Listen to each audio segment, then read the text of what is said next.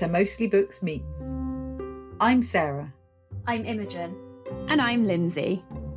And together we are the team at Mostly Books, an award winning independent bookshop.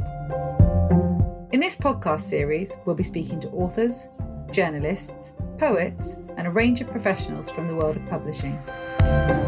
We'll be asking about the books that are special to them, from childhood favourites to the book that changed their life and we hope you'll join us for the journey.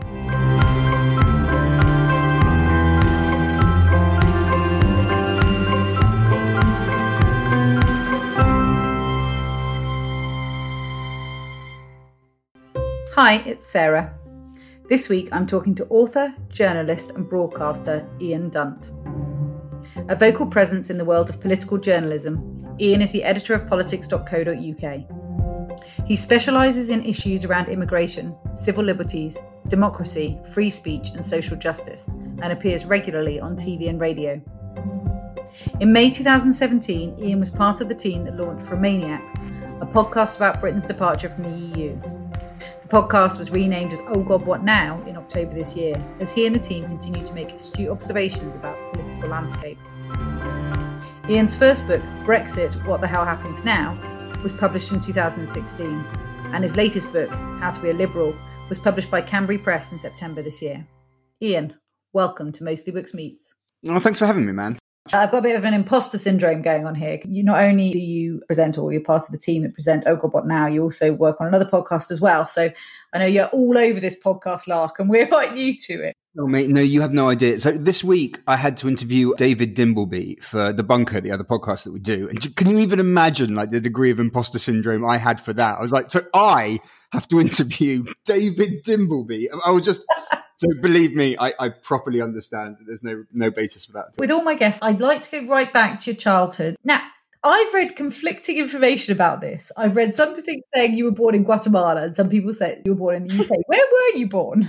So no, so my mum's Guatemalan, my dad's British, and I was born in Winchester, and then we went off to live in Chile when I was a kid, and then came back. But that it's kind of just a coincidence, right? It happens to be another Latin American country, but that happened to, to be with my dad's work, and came back. So yeah, it's not entirely that complicated, but I think the Chile and the Guatemalan bit gets kind of mixed together. Chile's such a beautiful country. Do you remember much about your time there, or were you just really little? Yeah, well, those were all my first memories, and then I went back traveling there a few years back. It is incredibly beautiful. It's such a strange country because it's not really a country. It's like someone took a slice of a continent and turned it into a state. So it's just there's everything there. I mean, you know, from basically like Antarctic conditions to the desert it's all there. And they have this, I don't know if you've been recently, their method of navigating this insanely shaped country is basically these absurdly luxurious coaches. Yeah. Like first class coach travel and it is one of the most delightful ways to look out the window that you could. I mean, you'll do it for hours at a time, but even after 12 hours on those coaches, you're just like, I'm very, very comfortable. And the scenery continues to be profoundly interesting to me. Yeah. They serve you hot food on trays, don't they? It's all terribly civilized. It's beautiful. Like, it really is. As far as holiday locations go,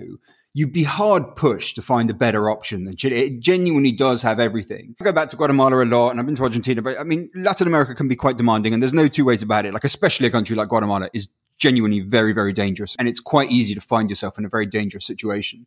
That's just not the case in Chile. Chile is very secure. It's very safe. It's a really advanced Latin American country. So you can go there, even as, you know, a Brit who might feel a little bit wary of going to Latin America, you can go there without, with feeling tremendous confidence. And the things that you will find there, especially if you're into nature, are beyond description, really. I was there in 2014 and I actually made the decision to buy a bookshop whilst in Chile. So that means a lot to me.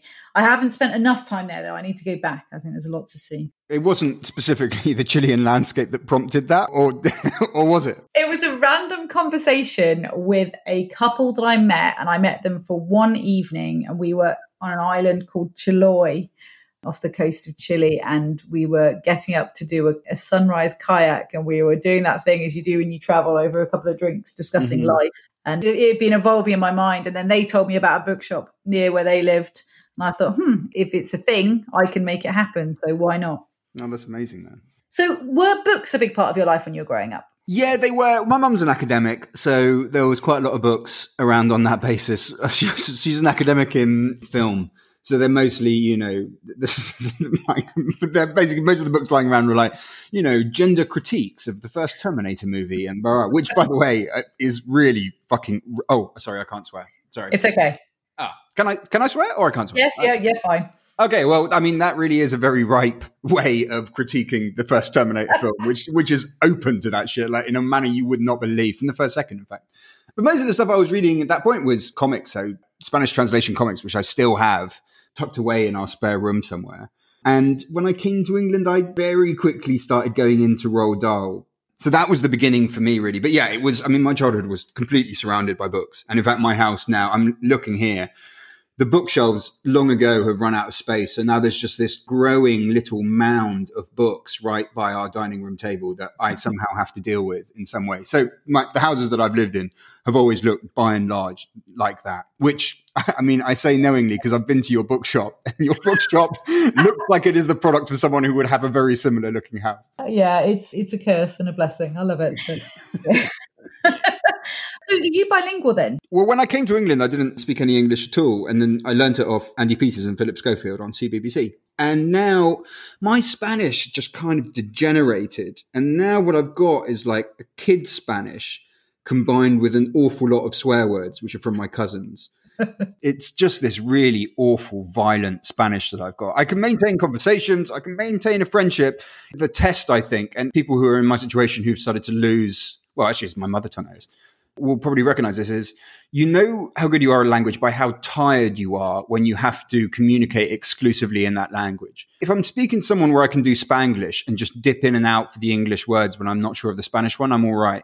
But if I have to just do Spanish, I go to bed at like 7 p.m because my my brain is just exhausted from trying to work its way around sentences where you don't know the word or whatever. So on that basis, no, it's my Spanish right now is pretty poor, and I've been meaning to fix it for so long and consistently failing to do so. I always think that it's a sign that you're doing okay in a language if you can have a conversation with the taxi driver.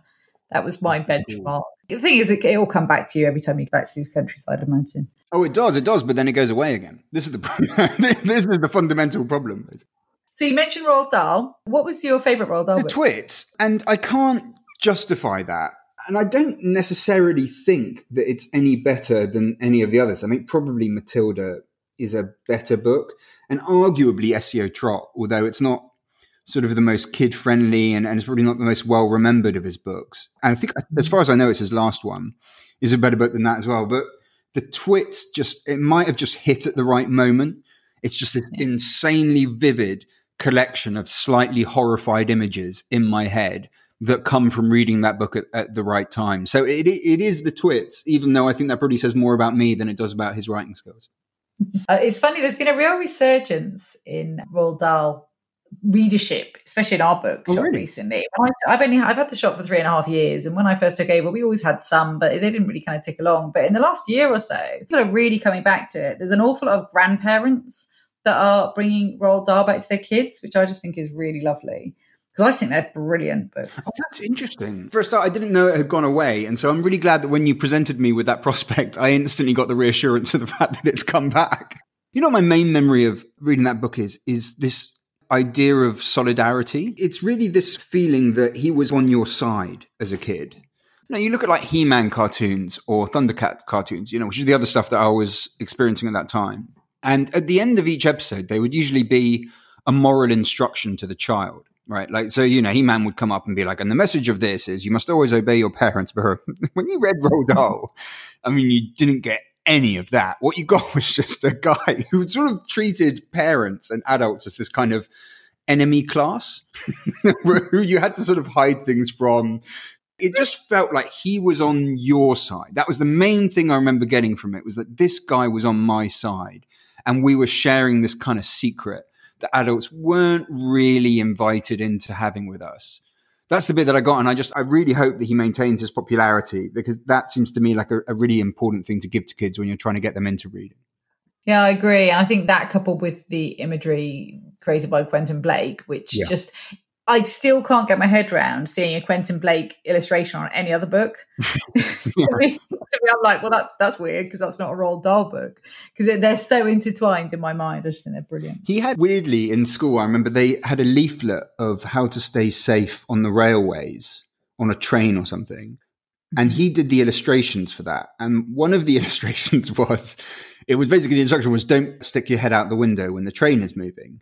This is the days, right, where you could wind down the window on, you know, like where the door was. Actually, no, you can still do that on trains. I sound like an old man, and there's no reason for me to do that because actually they still have that on trains. And the illustration that he did was just of a child with his head being ripped off his body by a passing telegraph pole. And that shit stayed with me. Every time I'm on a train, when I just look out the window, I cannot get that image out of my mind. And I've never in my life put my head out of a train window for that reason it served its purpose. It really did, yeah. I had a friend once in uni who, you know, we were like older, we were like 22 or something. And he, we were talking about drugs, and he just said he'd never tried any drugs at all. And this is the kind of guy that you would have expected he would have at least smoked weed or something. You'd have had some sort of, you know, even minor drug experience. He said he'd never done any drugs. And I was like, why? And he said, when he was about 13, he won a Radio 1 competition to meet Chuck D from Public Enemy with a bunch of other kids. And they put them backstage and after the show, Chuck D walked into the room and they clearly said to him, Oh, it's a bunch of kids. Just go quickly tell them something and off you go. And apparently Chuck D just walked up and went, Don't do drugs and walked away. And he was so in awe of Chuck D that that was it. He just never, ever touched any of them for the rest of his life. Brilliant. We should just get him to walk around all the schools. I don't actually, is he still around? I don't know if he is. God, isn't that awful? Yeah, of course he is. No, no, they just released him. Okay, fast forward to the present day. You live and work in London. You keep yourself busy in a range of different ways. Pretty much everything you do professionally relates to the world of politics. Given the time we're living in, I'm guessing that makes your work life, uh, I guess your life in general, pretty interesting. Yeah, I mean, it's been a bit depressing, really, for the last four years, just in terms of all the values or ideals that I have ever held have been roundly smashed by governments in this country and many, many others. So it's not the greatest time to be alive in that sense. But I suppose there's more of a sense of um, direction because you kind of know what you're fighting for and you know what you're fighting against. And maybe there's that sense that when you're on the losing side, when you're constantly getting sort of smacked around by governments, there is a real sense of there is something important about what is being done by people right now when they're uncovering information about what the government does, when they're providing some kind of support for the concept that objective truth still has a role in the way in which we talk about politics. When you stand up for immigrants and free speech, like all of that right now feels like more of a rebel agenda than it has at any other time, I think, over the course of my life. So it's busy and it's depressing, but it does have a sense of sort of momentum to it the last few years, which I guess makes it easier on a day to day basis. Mm. And we're recording this on the 13th of November. Uh, so it's just been announced that Dominic Cummings will be leaving Downing Street by Christmas. From your tweets this morning, I'm guessing you think that's no bad thing. No, no, that's good. That's good. I mean, he is an absolutely venal, poisonous, toxic element in our politics, and, and his departure is a good thing. I don't think, you know, there, will be a bunch of people that are saying, oh, the government's going to soften and Boris Johnson is going to give up on the culture war and he wants to be a one nation liberal again. It's like, I, I can't see any of that happening. And I don't know who he would convince if he really tried to go that way again. And he won't. I mean, ultimately, you know, Brexit's going to happen in a few weeks, actual Brexit mm-hmm. rather than legal Brexit. And it's going to be a difficult, bureaucratic, pulverizing few months. And in that, he's not going to be able to blame Brexit because that's the thing that he's defined himself by. So he has to blame someone else. And the people he will blame will be Remainers and European bureaucrats and businesses that haven't prepared properly, even though they've been, you know, ceaselessly confused by completely contradictory government messaging. So I don't expect that it will improve things massively in that direction. However, you know, this guy was a really poisonous element in politics. And the fact that he is not there is a good thing. So I've had two weeks now of relentless good news. And, you know, first of all, Trump going, then the COVID vaccine, now Cummings going. And it's just, my body doesn't know how to deal with it. It's been too too many years of really bad news for any liberal minded person. And suddenly you're like, well, what is going on? Has someone like hit a switch or something? We've entered into the tolerable version of reality. So I'm trying to deal with that. And the, the method in which I'm dealing with that is just by drinking an awful lot of champagne. Excellent. Hurrah to that. I'll join you. you mentioned Trump. I was going to bring that up as well, because how could you have a conversation with somebody who talks about politics without talking about what is going on over in the US at the moment? I mean, I lived in America for four years, so I have a lot of mm-hmm. good friends who live in and around New York. And it's been really interesting being in touch with them about this whole situation. Just, I mean, what do you think about what's going on? The fact that he has, you know, he's very clearly lost the election and yet he's very clearly refusing to concede. What are your thoughts on that? At the moment, it seems like people aren't treating it with the severity which it deserves. And I think I'm guilty of that as well because it sort of felt it's partly the relief you know, I think it's partly to do with the emotional reaction, just because we had these weeks of build up to the election where he refused over and over again see that he would commit to a peaceful transfer of power. He was making this case about, you know, the mail-in ballots and fraud. You could clearly see him building the narrative. You know, I mean, one of the things about Trump is it's not hard to figure out what his strategy is. You know I mean? He basically has the mind of a particularly awful eight-year-old child. And so you just think, well, this is great. We, we know exactly what you're up to here. And that's exactly what he delivered on because he was comprehensively beaten, it wasn't a landslide, but it was a comprehensive and a clear cut victory by Biden. And because of that sort of absurdist tragicomic theater of Rudy Giuliani next to a crematorium and a sex shop because they found the wrong place on Google to hold their press conference, it sort of felt more like a comedy than a horror movie. But now I think as the days go on, you're slowly reminded of like, we do actually have to take this seriously. Like what he is doing a, there is no guarantee, you know, that this isn't going to turn into a severe constitutional crisis on its own merits. There's no guarantee that he will go off. I think more likely, and probably in the long term or the medium term, certainly more perniciously, is just how much mistrust will he put into the American political system. You look, I mean, he got a lot of votes. And at the moment, most people in America accept the result. But there's a good, strong chunk of Republican voters who are signing up to his narrative and who therefore do not think that elections are a fair way, a legitimate way anymore of settling political disagreements in the US. And as soon as people think that elections aren't the way to do that, they will start investigating other options. So the relief has slightly blinded us to just how severe the implications of the current moment are. And I do think we have plenty of reasons amid the, the champagne and the celebrations to be actually quite concerned about the way this is going to play out, if not this year, then over the years to come.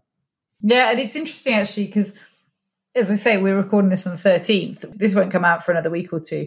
And so it's going to be quite fascinating when we actually do put out on air to see where things are because things are happening so quickly at the moment and things are changing beyond all recognition all the time. So mm-hmm. watch the space. This is a dangerous thing to do. Anytime you put a thing in something that's being released later and make a prediction, then you're you're right there to be wrong about stuff. And I'm wrong about things all the time.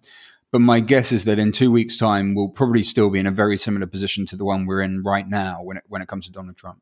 I'll give you a shout if that's not the case. that's good too. I'll, I'll, buy you a drink and send it to you through lockdown rules if, if I turn out to be wrong. Thank you. Obviously, you mentioned Brexit as well, and I was going to pick up on that at the time, and then we got distracted by the US. It's obviously been coming for a number of years now, but I'm firmly in your camp. I'm very upset about the whole situation. And I can't quite get my head around the fact it's happening so soon. And I think the reason for that is obviously 2020 has just been such a strange year for us all. I mean, this may seem like a very silly question for someone like you who's so ingrained in politics, but how how much of a immediate impact does that mean that you think that we or me as an individual working and living in the UK is going to feel at the point where Brexit hits, first of January? How how mm. immediate do you think that will be? If you're not exporting you're not going to be hit in the first few days. The main problem is basically people that are exporting, and they're used to basically what we've had in Europe is a dream, like a long, long dream that humanity has had, which is a world without borders. Like, what if we could just send stuff and people across borders without having any of the bureaucracy that's been there? And mm-hmm. what we're doing now is we are replacing borders. We're going back to the age of borders. And for goods, that basically means some of the most tedious, bludgeoning bureaucracy that you can imagine. It's, you know, entry and exit customs checks, it's safety and security documentation, it's special border inspection posts for sanitary and phytosanitary products. It, it's just the full phalanx of tediousness that you get when you have trade borders. And that's about to come back, and we're not prepped for it. You know, our entire ecosystem of trade is built around the fact that you do not have that kind of hold up on the border wherein is it going to affect people and just in their lives? I mean, the thing is that could actually happen relatively quickly. And it just depends on how severe those waits at the border are. The problem with customs, right, is you put a bunch of shipments on a truck, and if one of them has got the wrong customs declarations, then all the other shipments on that truck are also held up. So you very quickly get this kind of bottleneck effect. Now, we're kind of uncertain as to how bad that. I mean, everyone thinks to a certain extent this is going to happen. We're not sure quite how bad it's going to be. For a start, no one's ever done anything like this. We're not really sure of the level of business preparedness. We've seen surveys that suggest that at least like a third of businesses who export just aren't ready for this right now. But also, COVID's made it more complicated, right? Mm-hmm. Because in one way, COVID makes it all easier because people are trading less because there's less sort of economic activity going on. So there might not be such a severe bottleneck. But on the other hand, the thing that COVID asks you as, as a business is to save capital, right? Because you're aware that we're going through tough economic times. But the thing that Brexit asks of you as a business, if you're a trader, is to stockpile because you think that there might be a blockage on the border. So you need to make sure you've got everything already uh, with you. Now, those two things are they're not exactly mutually incompatible, but they're not very useful for each other. um, and, and so on that basis, it's just this kind of chaos agent you introduce into it. And if that gets very severe, then we will, you know, start to suffer of not being able to get things from Europe that we're very, very used to being able to have, you know, in our supermarkets and other shops. And then if it turns into something that really compounds the pre-existing economic hit that we're getting from coronavirus, then that effect on our economy will be something that we all feel. But for those first few days, first few weeks, maybe even the first few months, unless you're an exporter importer, you're not going to be massively hit by this. Consumers, normal people are going to be the ones in the second wave who get the impact of it coming down the line. It's just very strange that at the beginning of this year, it was still a year away, and then somehow COVID's just seemed to make you know the rest of 2020 magically pretty much disappear. And let's talk about COVID. Obviously, we're living in this strange situation. We are actually recording this during the second lockdown. My business is currently shut, as are other businesses that are deemed non essential. And therefore, we are basically trying to navigate situations that we haven't really had to deal with, apart from obviously during lockdown 1.0. We found during this time that a lot of people, whoever have turned to books, have had a little bit more time to relax. And when they've not been watching box sets, are actually reading. Have you found that's the case for you? Okay, no, but this is why. So the first lockdown, we were just about ready to publish uh, How to Be a Liberal, and then it was like we can't do that, so we had to delay. And the delay meant that I got to go back to just sort of work on it a bit more. And that involved doing another wave of research. I was reading an awful lot of philosophy, an awful lot of history, an awful lot of economics. And I just burned my mind out.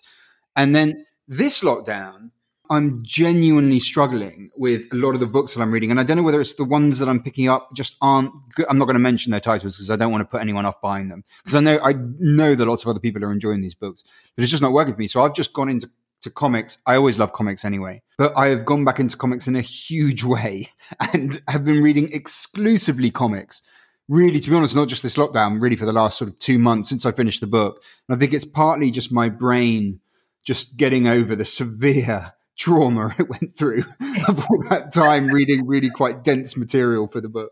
It must be pretty stressful. That I mean, I know you were one of many authors whose books got shifted back. The one thing I would say about you is I think you were published on the 17th of September, weren't you? Yes, I think so. Which I think was fortunate because I think an awful lot of books were published on the third, and I, I felt quite bad for people published on the third because there was something like 600 books published on that day, which I think is just a lot of noise. I mean, from your perspective, it must have been wonderful, right? It's just, you know, it's kind of like an overabundance of good. Or actually, was it too much? It was, do you know, worst bookseller in the world. I hadn't taken any time off and I took that week off. Oh, wow. So um, that wasn't planned, although my team might think otherwise. So I ordered all the books and then disappeared to the Peak District for a week. Sorry, team. Great. An amazing job. But no, I mean, it was wonderful to get so many books in because obviously for months we've been sat in a situation where we were just dealing with books that have been around for a while. So getting some new stuff in was always good. Yeah, and it's nice not to be in the situation of like the cinemas or whatever, you know, where they're just dying for lack of product, basically. At least there was an influx of sort of new product coming in to keep people excited about stuff. Yeah. And like I say, we've been finding just a lot of people have been rediscovering books You mentioned that you've been reading a lot of comics. In the trade, we refer to them as graphic novels. Oh, I hate that phrase. I can't help. I just, you know, and I know that it's useful, and I see that it, and I get it, and I know why it's a category, and I know why people have. I, I kind of hate it because it's this chip on my shoulder bullshit from when I was a kid. And when I was a kid, like comics were so desperate for respectability, right? That there would always be these sort of people that would come along and be like, "Oh, but it's it's not really a comic; it's actually a, graphic novel," you know. and, and, you'd be like, "No, man, it's a co- like Maus is a comic." You know what I mean? That's these are comics. That is what they are. And so now, even though I know that that opinion is completely dated, and that actually graphic novel is a term, it helps in the book trade. It's just legitimately true for so much of the product comes out that was never a periodical in the first place. It was never actually coming out as a 20 page floppy but I can't get over it. It's still got to me that beret wearing, chin smoking guy from the 90s is like, well, I, obviously I don't read comics, but I do read graphic novels. well, I was going to say that whole section of the book trade or the literature trade, I think is massively underrated. And I think there's so many hmm. great products. Notice I'm not saying graphic novels. I'm just saying products. I'm sorry. I don't mean to put your, it's a completely legitimate name to use. It's my bullshit. It's not yours. But I just think I do think it is interesting because we see this not so much with adults because adults that read graphic novels know they like or comics know they like them, mm. but especially when kids are discovering them. And I do find that a lot of parents can be a little bit snooty about them. And we just try and push them onto to kids as much as possible because I think it just opens up this whole other part of the world to them that, that maybe they might not see otherwise. So. Oh, good on you, man. Yeah, it really is. It's fundamentally different as a medium to the thing that it's put alongside. Like the reason that I'm berating myself for only reading comics during the last two months and not reading any books is because it's not they're not like two different versions of the same thing. They're, they're, a different thing. And they're also a different thing from cinema. And that i think comes down to the idea of the amount of access you get to the internal life of a character so in a film, you get very little access to the internal life of a character. And in a novel, you're obviously given unlimited access. Mm-hmm. There's something about comics that they're a visual medium, but still have this ability to give you that internal life, to give you that much deeper experience of what someone's going through. And that when it's done right like the, the, the, worst times is when a comic basically turns into a book with pictures mm. or when it becomes fully cinematic you know and you just think we'll just write the fucking film screenplay. If you're ultimately doing this because you want to make a film then just go and make the film but don't come and make a comic. Where it really gets it right is when it finds this point almost like just underneath the skin where it, can give you internality and visual the momentum of a visual medium and that that it does is is not just a variation on what books and films do. It's something that's fundamentally different to what they do and a completely different kind of art appreciation that you can have in your life if this is a kind of art that you like. Hmm. Yeah, fair point. What was the last one you read? okay, so the last one I read was Paying the Land, which is by Joe Sacco. Joe Sacco is a really fascinating figure. He's probably kind of the only person doing this. He, he's a war correspondent through the medium of comics. His big breakout book, which was published as floppies originally and then put together as a book, um, is called Palestine, which is this really quite passionate, incredibly vibrant full of detail, remarkable. It, it's a completely remarkable work. Paying the Land is his latest. I mean, he wrote Palestine as, as, a young man and he's now a bit older. I think he's about sort of 69, 70 years old. And I read it because I'm interviewing him for uh, the Thought Bubble Comic Convention, which is this weekend, would have now passed by the time this comes out. And it's this incredibly kind of melancholy, beautiful look where he, he goes up to talk to indigenous tribes really in North Canada. And what he finds is just this constant meditation on the land. Like these are their entire heritage, their traditions are based on coexisting with the land. You know, through hunting and tracking, mm-hmm. um, and through the manner in which they used to live. You know, in, in the, the way they made, you know, their tents, their encampments.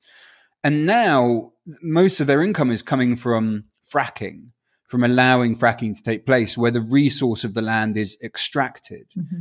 And from this, like Sacco is amazing at this. Like he never once drifts off into philosophy or any kind of heavy handed. He never says the things that he's dealing with. Mm-hmm. But ultimately, through his conversations with these various people, with people, you know, in oil, people from the various sort of political groups, from people who've suffered sort of alcoholism among these communities, is you just get these two really different ideas of the land. One of which is, you know, sort of almost communal ownership, like a kind of Rousseau view of the land.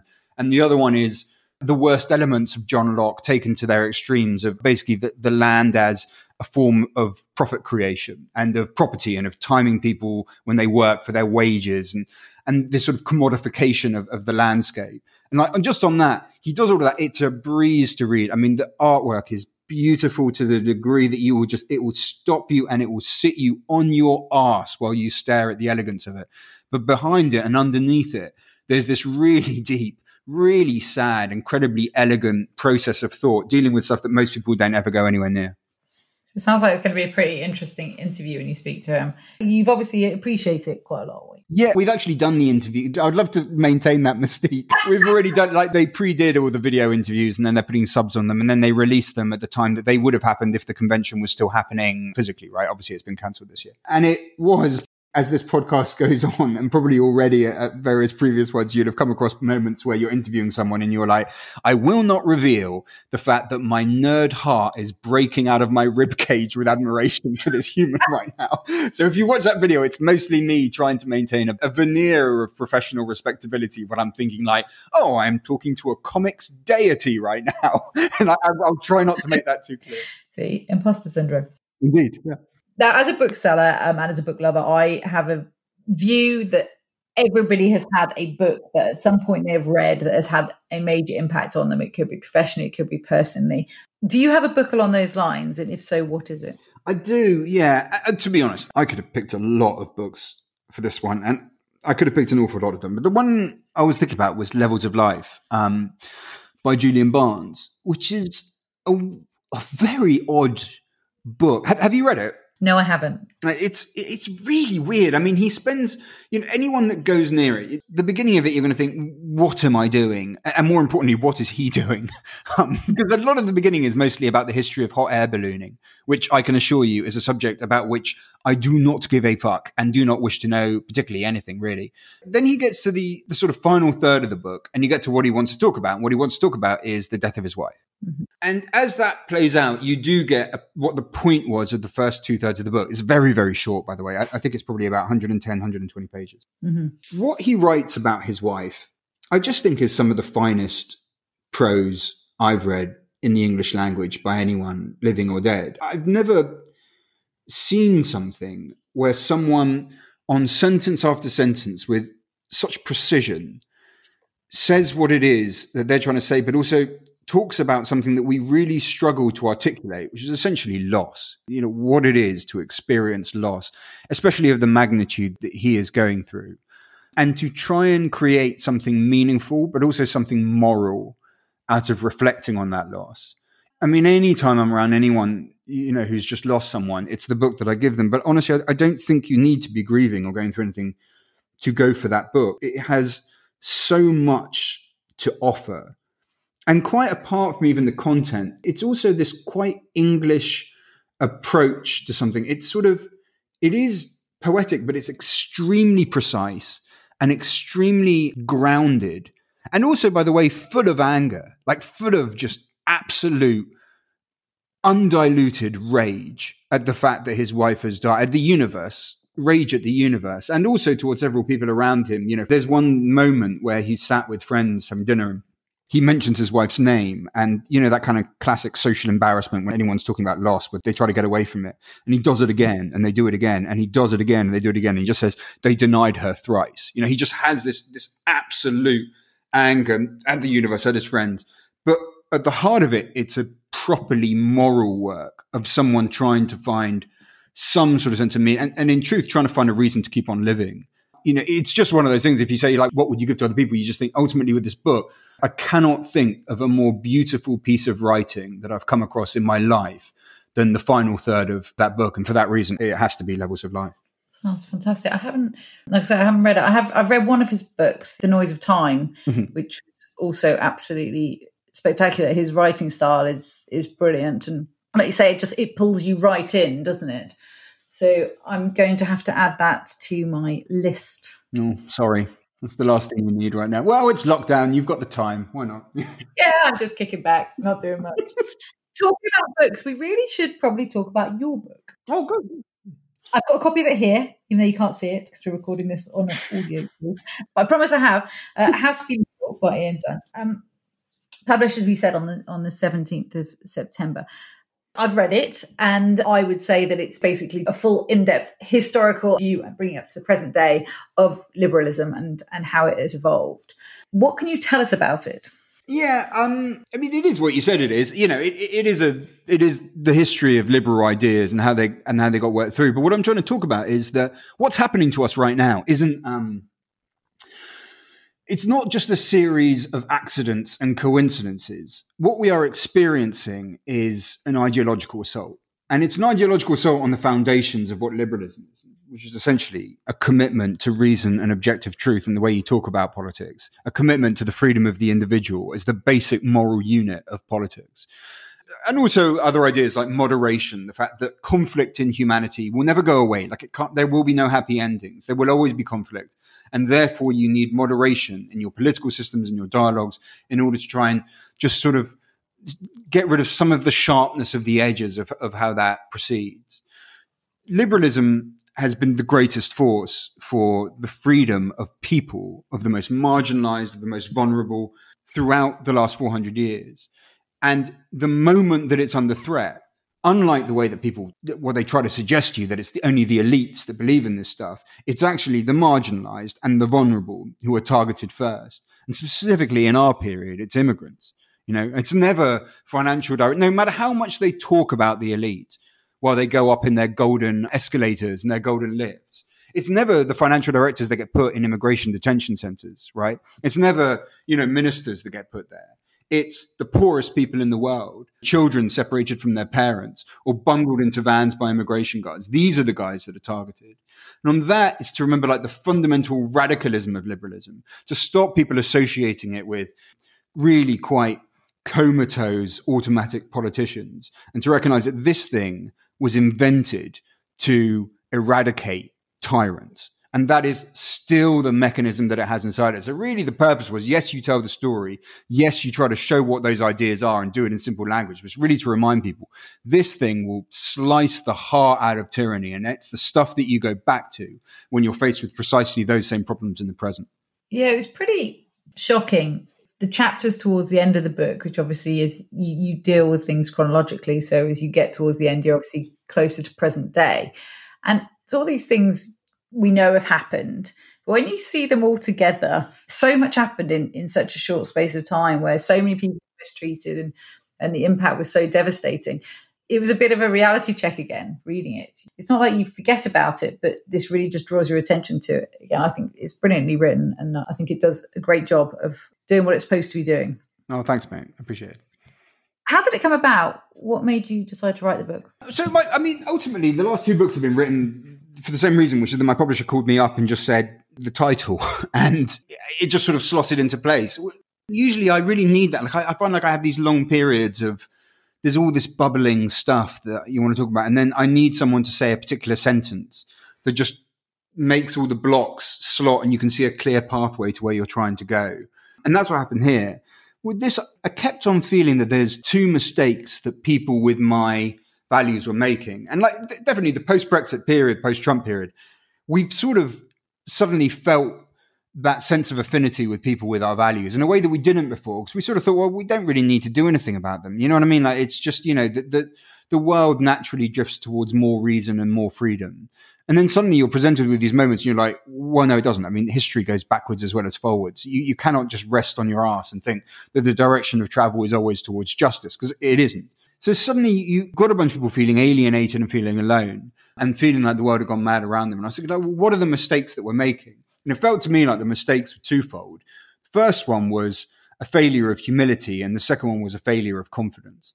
And like on a failure of humility, it was we were not looking deeply enough into these areas that liberalism had gone wrong. Like a lot of this book, probably a surprising amount, is spent looking at where it messed up. And it messed up badly, especially on economics and especially on the manner in which it talked about identity, particularly for marginalized people, particularly for people who are really getting the hard end of things over the last 40, 50 years, especially. And at the same time, there was also a lack of confidence, which is to say, well, despite these errors, that the heart of this thing, the core mechanics of it, the, the genes, the DNA of it, is still the solution to creating human freedom in this world. And that lack of, of trying to see what you're going wrong, the humility for it, but also the confidence to commit to the parts that work and that can change the world for the better. Seemed like that that's the bit that you you really wanted to talk about. And that was kind of the motor, the engine that kept me going through those two really quite long, hard-working years of reading endless philosophy tracks and history books and all of that in the dead of night, which was, I have to say, rather demanding. I was going to ask you how long it had taken, and also how you managed to fit it in because it's not like you're sat around doing nothing. You're a very busy man. How did you manage to do that? Evenings and weekends. It's as simple as that, really. It's basically just you've got five. I mean, oh, okay, I don't have kids, so I should have had. That makes it much easier, right? And I know if you do, then this is the time that gets taken up. I don't, and so you've got from five to ten each weekday it should be able to be your time as long as you wake up early enough and, and do your sort of day job as a journalist, like sort of, you know, diligently enough for that time. And then you've got the weekends, as long as you're sort of getting up at eight o'clock and then finishing off at sort of 5.30, then you can get it done. But what it does entail is two years of, of never having any time off. Mm-hmm. And that is suboptimal, but it is doable. You know, you can wrap it around your, your job as long, as long as you make sure you're doing those extra hours. Yeah. Previous person I interviewed on the podcast said to me that when he was toying with the idea of, of writing a book, somebody had said to him, Well, what else do you do between 6 a.m. and 9 a.m. in the morning? Right, and that's I mean, like for some people, it will be you just get up early and do it then, and for others, it will be you work late and, and do it then. To me, I can't. I don't even know who the fuck I am at six o'clock in the morning. There's no way I can write anything of any use at that moment. so it, it, has to be later on. It has to be later on. And you know, you can give yourself a glass of wine and room. in fact, wine I think is quite helpful for the editing process. so, you know, there, there is a way around it and you can make your life fit around it. But the truth is there's no two ways around it, right? Like, I mean, I used to hate that pompous bourgeois crap about, oh, writing a book, it's like giving birth and it's just such a terrible experience. And you just think you're clean you know, you're not having to do backbreaking work in the street. You, you know, you're not, you, you just stop complaining. Um, and then I wrote a book and I thought, oh no, it is, it is dreadful. Like it is a real, you will, you will tear your heart out and put it on a page. It is such, such hard work, very, very lonely and blah, blah.